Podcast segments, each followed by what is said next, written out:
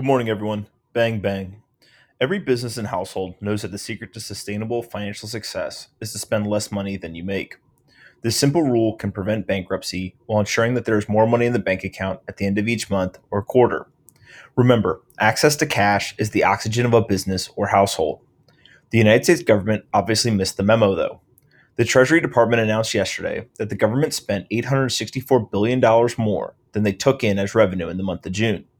This is more than a 10x increase in year over year growth of the June deficit after June 2019 only saw approximately an $8 billion deficit. So, how exactly can the US government be spending so much more money than they are making? Frankly, the perfect storm has occurred. June 2020 saw the government spend about $1.1 trillion, which is nearly double what they have historically spent on a monthly basis. Couple this drastic increase in spending with near zero growth in historical monthly revenue, approximately $240 billion, and you get the single largest monthly deficit ever recorded in American history. The previous largest monthly deficit was $234 billion. The $1.1 trillion in spending was a direct response to the COVID 19 induced economic shock that rocked the U.S. economy.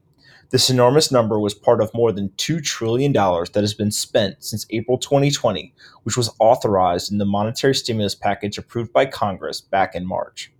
Since then, the government has been handing out money in every way they can imagine in an effort to mitigate the economic damage. There was billions of dollars sent directly to millions of Americans in the form of stimulus checks, a significant increase in weekly unemployment benefits, and various financial relief programs for businesses of all sizes. Another important factor to the large increase in the deficit is that the US government was previously not counting the forgivable PPP loans as part of their monthly spending. The logic behind this original decision is questionable, but the money used for PPP loans is finally being counted as government spending as of May 2020.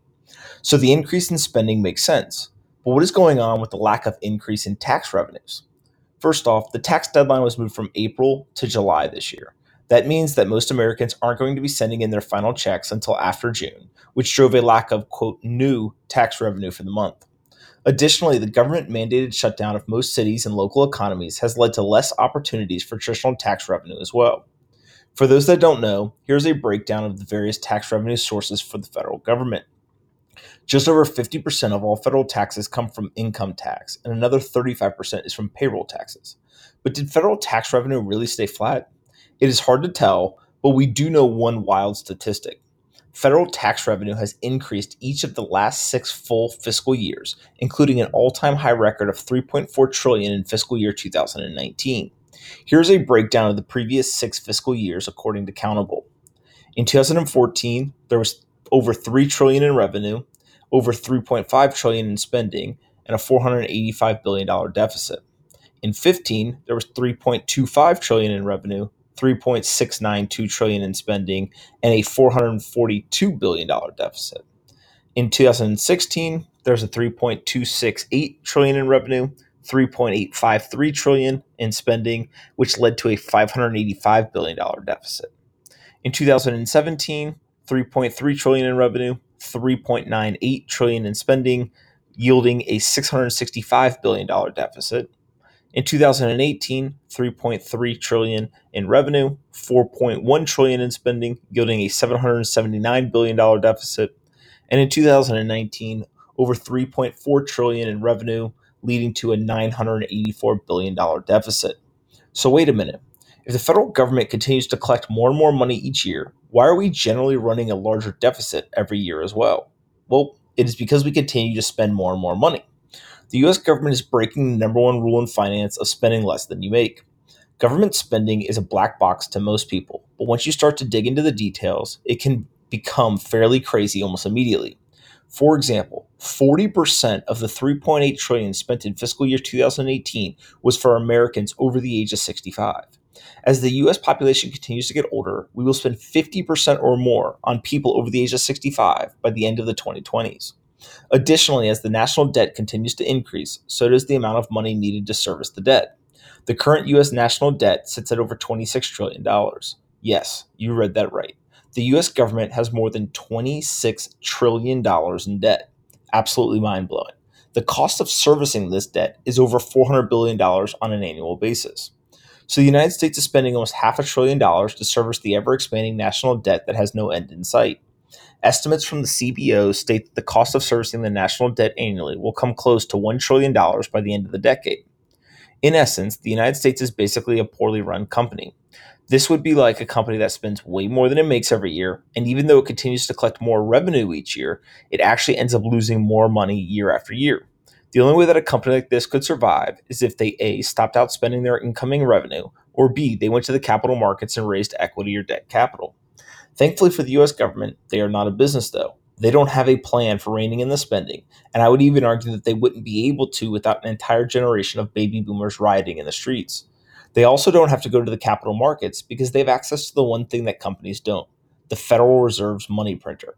This is the only way that the United States can continue operating in the way that they are. They have to print and print and print and print. They literally can't stop printing money, or they will succumb to the absurd debt levels and outstanding expenses that have to be paid on an annual basis. Some people may think of this as a modern day magic trick. Others may consider it the most sophisticated Ponzi scheme ever invented. And still others believe this is the only way to manage an economy that believes in innovation, entrepreneurship, and capitalism. Rather than debate the merits of the system structure, it is increasingly clear that one of two things will happen in the future the system will break under the increasing pressure and or the currency will fail after being devalued for decades. We have seen both things occur in other countries, but the American elitism held by most of the wealthy in our country has created and embedded a belief that these economic travesties could never occur in the United States.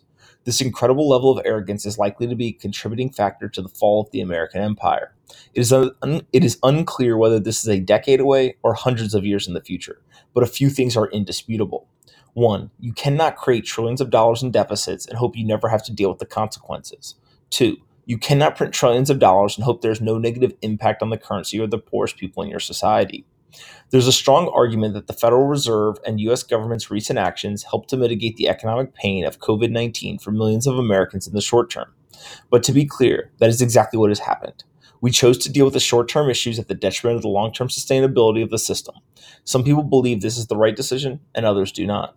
Regardless of what side you are on, the trade off is clear save people today and accelerate your demise tomorrow, or sit and watch people suffer today to increase your odds of surviving in the long term.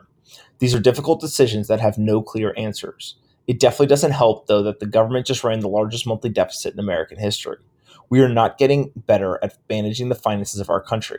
In fact, we are getting worse and worse. There is no solution in sight, and every politician, regardless of their political affiliations, continues to treat the P&L of the United States like something that future generations should deal with. Those future generations will definitely deal with it.